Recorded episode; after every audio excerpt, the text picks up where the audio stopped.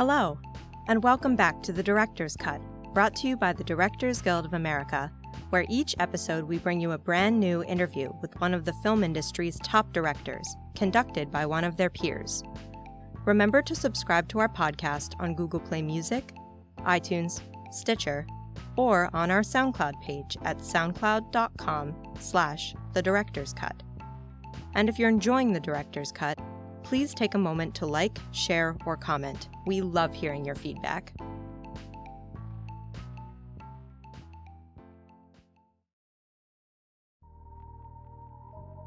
This episode takes us behind the scenes of director Elliott Lester's new film, Aftermath. Inspired by actual events, this tale of guilt and revenge centers on a devastating plane crash that causes two men's lives to be inseparably bound together. Jake, an air traffic controller, commits a tragic error, killing the wife and daughter of a construction foreman named Roman. Trying to make sense of his loss but unable to let it go, Roman blames Jake for the tragedy and demands answers in person. In addition to Aftermath, Mr. Lester's credits include the feature films Sleepwalker, Blitz, and Love is the Drug, the Emmy Award-nominated movie for television Nightingale, episodes of the television series Will, Containment, and Chop Shop, and the video short Hillary Duff, Why Not? After a recent screening of the film at the DGA Theater in Los Angeles, Mr. Lester spoke with fellow director Gregory Plotkin about filming Aftermath. During their conversation, Mr. Lester discusses his process of preparing for a project, which includes creating a visual Bible, how his background as an AD helped him get through the challenging filming schedule, and his collaboration with Arnold Schwarzenegger, who stars in the film. All right, we're going to ask some questions here. So, it was tight schedule for you. Yeah, definitely. I'm still 3 weeks behind. Yeah, it was 21 days in Columbus, Ohio. And how far in advance were you on the ground and prepping? 6 weeks. 6 weeks. Yeah, I got a phone call saying from Darren Aronofsky saying, "Hey, do you want to come and do this movie?" I was in Atlanta shooting something else, and I said, "Sure." He goes, "You start in 6 weeks, and you need to meet Arnold next week." So I said, "Oh, I think I can do that." Yeah, sometimes you have to rise to the occasion, and I felt that I could on that one. So, did you have a team sort of all set up already, or did you just? Oh God, no, no, no. I mean, there's people I like, who I like to work with, and You're just scrambling from the get-go. I mean, I don't want to characterize it in a bad light. I had a great time. Yeah. You pulled it together. I mean, regardless of how much time you had, you pulled it together. We got it in the can. Yeah, I mean, look, I met a lot of new people. I met a lot of people from Ohio, and I hadn't really ever filmed there before. It was quite an adventure. Yeah. But I didn't realize the town we were filming in, Columbus, Arnold actually owned half of it. Like, I hope you got a good deal. You know, you go driving with him, and it's like, "Yes, I own that." "No, I've got that." "No, not that. I'll get that next year." So it's like Monopoly. Amazing Arnold, by the way. You can do the whole interview as Arnold if you'd like.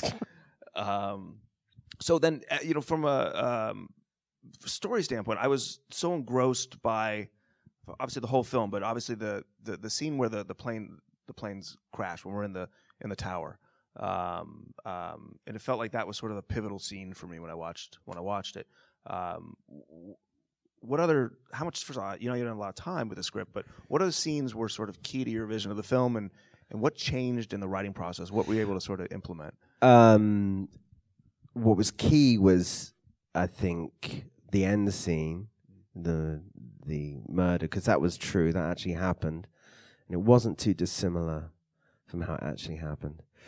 The air, obviously, the crash, and that change in from the reality of it is that they were actually in a different place, deep under the ground. It wasn't actually in a tower, because a radio tower. This is so boring, guys. But anyway, a radio tower, you only take them in from 2,000 feet, and normal radar stations, you take them in from 30,000 feet. So we had to change it because I was looking around and I was like, if we do this inside a radar station, this is going to be so. I mean, listen, it's a tragedy, but I mean, there'll be no suspense. So we Arnold doesn't own the Columbus airport, but he knows someone who does. So we were able to shoot there. So again, given the short lead time, did you rehearse much? I'll take it.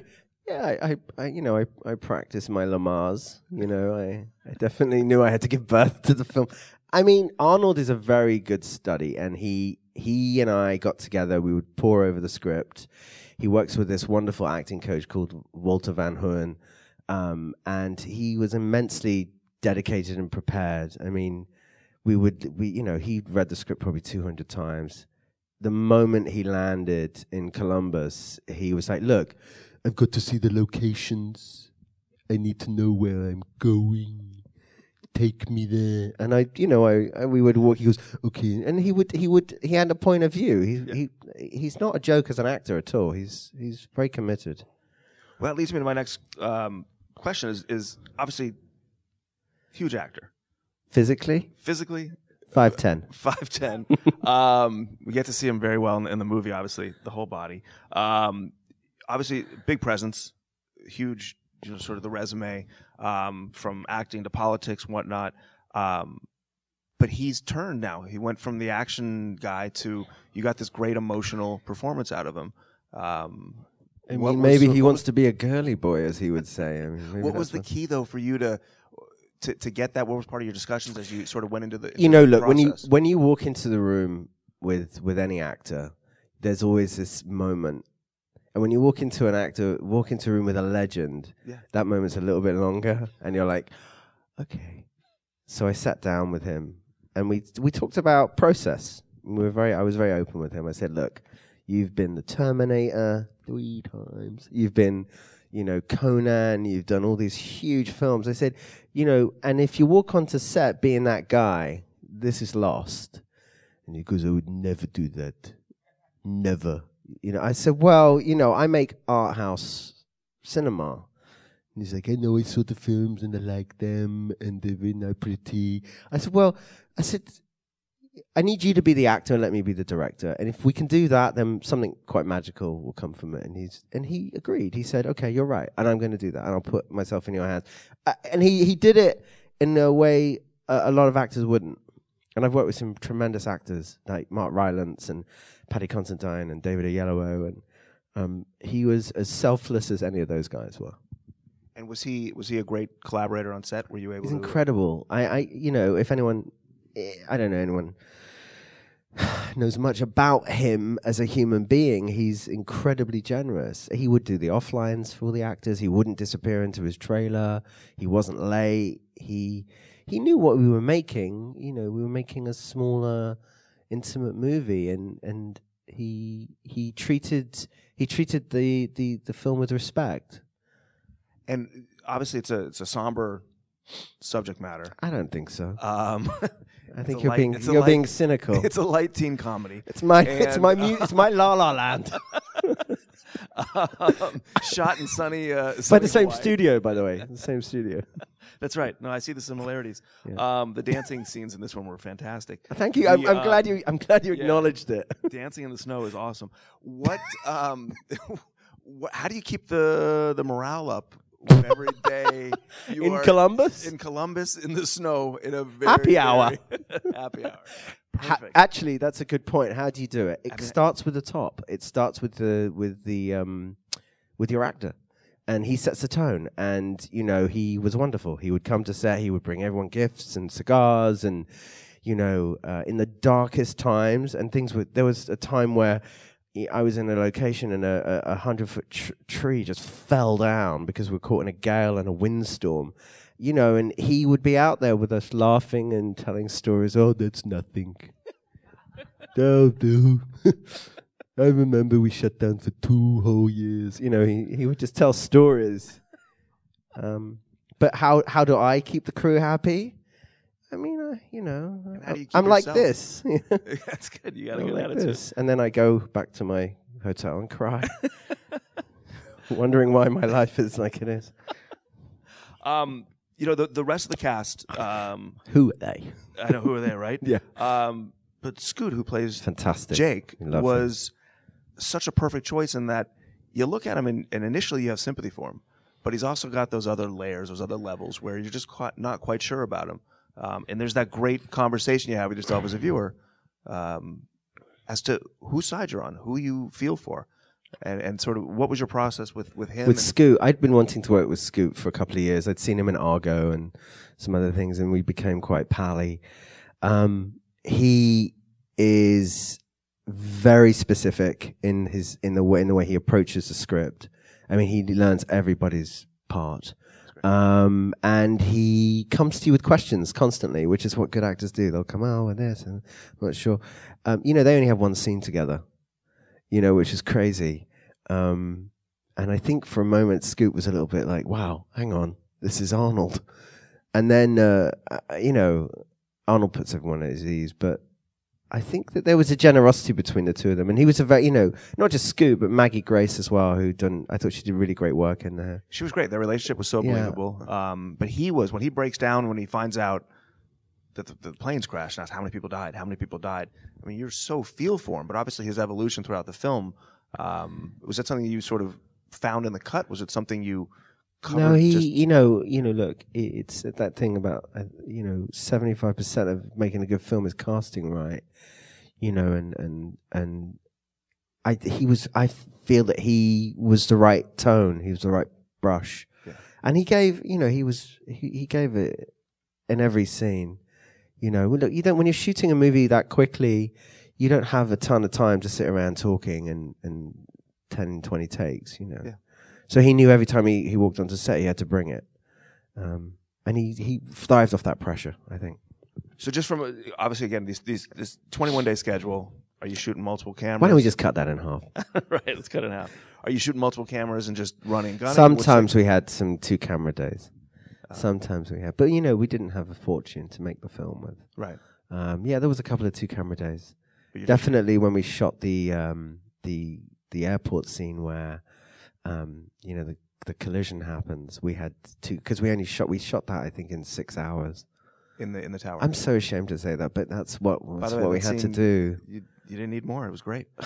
It works so great. I mean, there's need more. Between that sequence and then the sequence when Arnold shows up, when he shows up at the apartment, and you're cross-cutting between upstairs and getting in the elevator and all that. Just the tension was so perfect, and you're squirming. You don't want to be part of it. How much of that was sort of planned ahead of time? Did you board? I mean, I imagine you board at all. I think the storyboard budget ended up being craft service or something. I didn't have any. Yeah. I prepare what's called a Bible, which is I break down the entire movie by shot list before I've even seen a location, which is such a stupid idea. But I do it because it creates this illusion, that I want the film to feel this way, and then I add to it. And what happens is I build the Bible, and then I ultimately throw the Bible out because you react to the locations that you find. I don't have the time to sit there and do doodles. Makes perfect sense. So in post-production. What was your? Was it shorter than your? What was your? What was no, your you get the DGA is very good about. You get your 10 weeks. 10 weeks. Yeah. Did you speak to the editor a lot during shooting? Yeah, I did. Give notes and whatnot? I would talk to him, but we were so busy. Some days I think we did some 11-day fortnights as well. We did some 6-day weeks. So, I would just call him and say, a good editor's going to say, you need a little bit of coverage here, a little bit of coverage there. They're not going to, they don't want to spook you too much. Right. What am I missing? What haven't I got? The footage looks great. Don't worry, the footage looks great. That's not the way I do it, bro. Yeah, I don't work with that guy anymore. But no, I tell it like it is. Tell me the footage is shit. That's right. Someone I can work with. That's right. So, did you... Was he on location with you, or was he in here in L.A.? No, he was in Los Angeles, but we had two editors. Okay. We had two editors.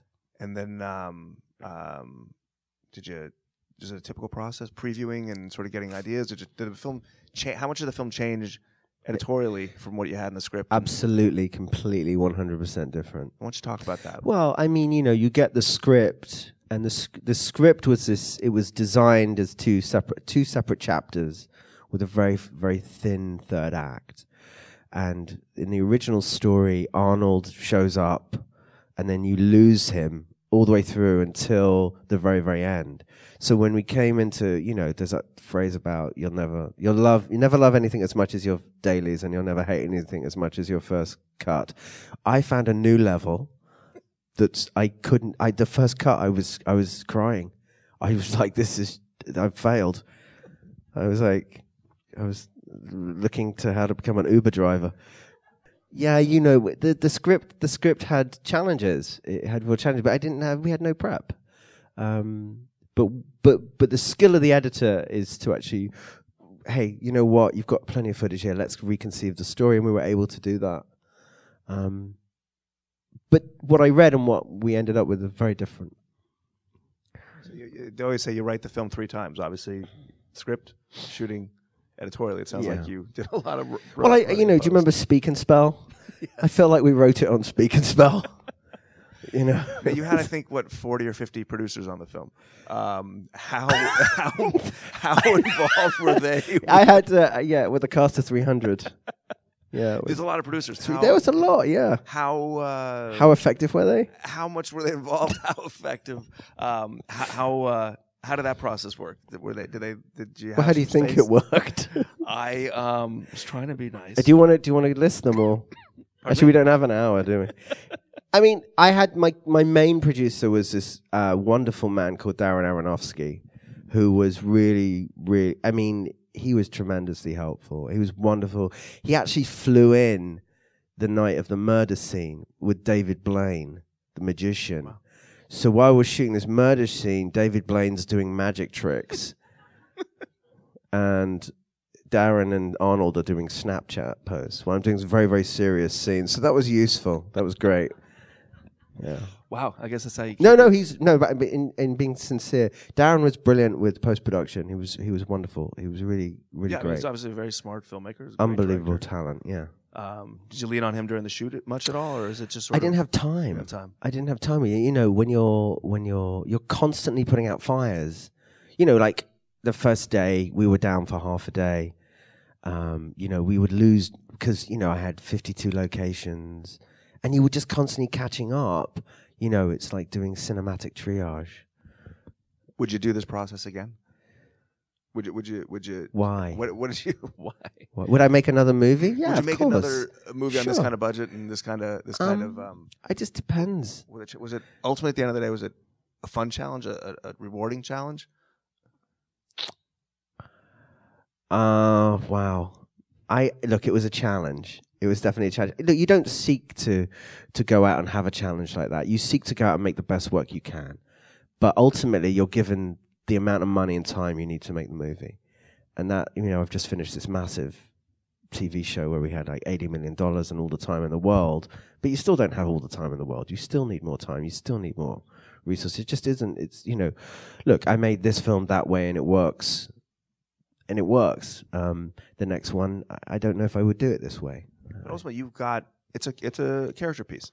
It's a dramatic, you got these great dramatic performances. As difficult as it is, you pulled it off. You did great. Thanks, Dad. Do you look back and just sort of? I never look back. Can you see the good in it all? Can you? Yes, of course. I had a great. Listen, I'm laughing. I had a wonderful time. Yeah. You know, that's what it's all about. I have a T-shirt, and I had a really. There's no aftermath to aftermath. There's a good time. Good. We had a good time. So what? What other sort of? Obviously, you had some. You shut down the first day? Is that right? Yeah, shut down on the first day, which is actually the best way to start the tone of a movie. That's right. You don't want to shut down the middle. No. You don't want to shut down the middle. You got that out of the way. What other obstacles were there in Columbus? Well, Columbus is a burgeoning town. It's new. We didn't have a lot of super experienced crew, so a lot of people were learning on the job. And that could be, we had these very expensive anamorphic lenses, and there were, someone would crack a lens, and you know, hadn't seen that before. But those, you know, we turned it into like, oh, we haven't got the 100 mil, we can shoot it on the 40 because that's not got a crack in it. You know? Things like that. Wow. Wow. So you had 52 locations. 52, yeah. So you're shooting on 21 days. Yeah, a lot. Wow. Yeah, a lot. I mean, are you literally shooting a couple takes, moving on? You know, I was shooting. It depend. It would depend. I would, you know, sometimes I would, you know, you have to fight for what you really need. But you know, ironically, the line producer had said, "Oh, this is nothing. It's just like we shoot movies in 14 days." You know, with De Niro, Pacino, and on a bus or something. You know, I was like, but at least it's just. How do you do that? How do you do that? Wow. And so, talk about your start in terms of how you started as a director and sort of how it all. Obviously, shooting on a schedule that's. I mean, you're talking about on the movie. I started as a director and finished up somewhere in a different position. Well, I don't. No, I'm still a director. I'm still doing it. Your skill, your skill set you had coming in must have saved you. I was an AD. I was a first AD.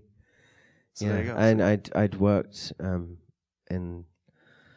a lot of things. Yeah. And so obviously that's your mind does go to that, but you know you don't want to always be doing damage control. But yeah, you kind of go, okay, now I know what I got to do. Get out of my way. And how easy is it to separate the all that from the creative and whatnot? I mean, you had to wear a lot of hats on this film, right? Yeah, yeah. How hard is it to separate? You know, when you're doing a movie this way, that instinct, it's a reflex, and that reflex just kicks in, and you rely on it. And thank God I'd come up that way. Yeah, because I think I might have been struggling. I mean, it's a great background, obviously. You always kind of do. Yeah, I'm not looking to go back to it. You sure? We're in the right building, aren't we? I know, right? No. Hey, there's some opportunities. No, but it's great. I mean, I think every person on set should have worn multiple hats at some point. I started out as a PA and went into editorial and directed, and I feel like I have a good sense of what everyone does in some respects. Obviously, you have your own skill set, which you're able to apply, which is so helpful. The most important thing is to be making stuff, and that was the big lesson that I learned on this one. Is you know, it's very. I think Bresson said this. This will be my one serious moment. The filmmaker said, you know, if you can't do it with the minimum, then you'll never be able to do it with the most. And you know, I think it's the way we make films now, that things have become quite bloated. You know, and really ultimately it is just about sound, camera, and actor. I mean, that's really the things that you need to make to tell a story. Yeah. I had a little bit less than those three, but I tried. You had a few less lenses, yeah, obviously. Definitely. You had actors, obviously. Yeah, so what's next? What's next for you? Am I allowed to talk about it? I don't know. I have a film with a guy called Matt Damon called Thirst. Right. Which is about it's with HBO Films. It's about the worldwide water crisis. 5 day shooting schedule. No, we have to. No, that's going to be fun. And then I have this show called Will coming out that I did for TNT, which was really good. It's about William Shakespeare, and that was pretty good. Wow. But maybe someone wants to ask a question. Any questions from anybody in the audience? No hecklers. Oh, what now? No. We shot on Alexa ST. I wanted to shoot raw, but we couldn't. We didn't have it in the budget. And do you watch dailies? How do you watch? Yeah, dailies? I do. I like dailies. I like looking at dailies. You have to. You know, and I'd watch them with Arnold sometimes. Yeah. And those sweet. It's fun. How is he objective? I like me in this. I like me there. Yeah, he's objective. He's good. Great. Good. And did you? So when you got back into LA, the editor had an assembly, I assume. Yeah, we had an assembly. We sat in a room. I cried, and And then you cry, and then you're tired, and then you just realize what you've just come out of. You know, you've got frostbite, you've gained 25 pounds, you get your shoot gut, and you're like, all right, I better figure this out. And were you in the cutting room every day? What's your style there? Do you like to just I don't like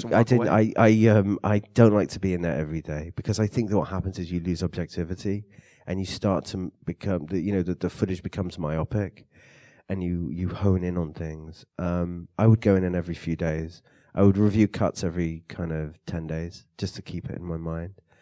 And then we would, obviously because we didn't have budget, I was, doing music at the same time. Yeah, you said you wrote... I compose music. I compose some of the music, and I have this man in Ireland who's an arranger, and I would talk to him, and he would do the arranging and send it back to me. So it's like there's a lot of hats being worn. It's awesome. Yeah, a lot of fun. But as you said, you're creating. You got to always keep creating. You got to always keep the process going. Yeah.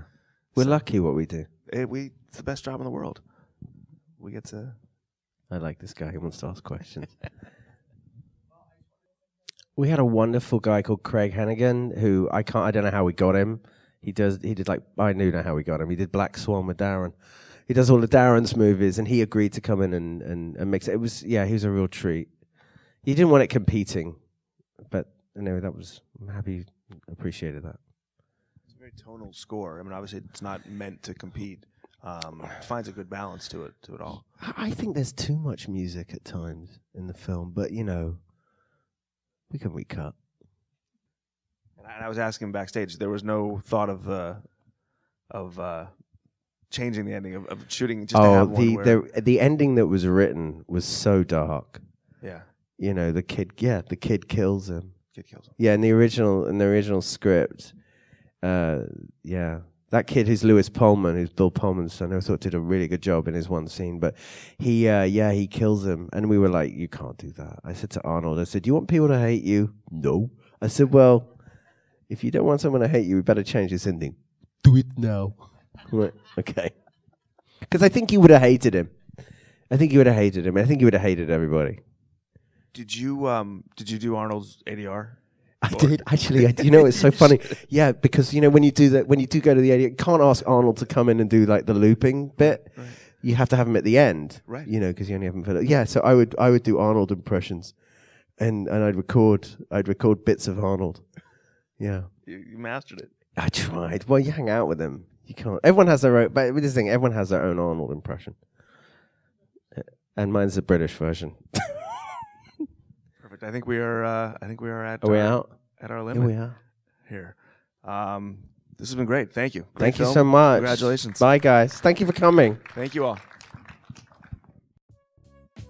Thanks for listening to another DGA Q&A. You can check out past episodes of The Director's Cut wherever you listen to podcasts, or on our website at dga.org/podcast. Also, if you haven't already, be sure to subscribe so you won't miss an episode. If you're enjoying the podcast, please like, share, and leave us a review. We'd love to hear your feedback. Thanks again for listening, and have a great week. This podcast was produced by the Directors Guild of America. Music is by Dan Wally.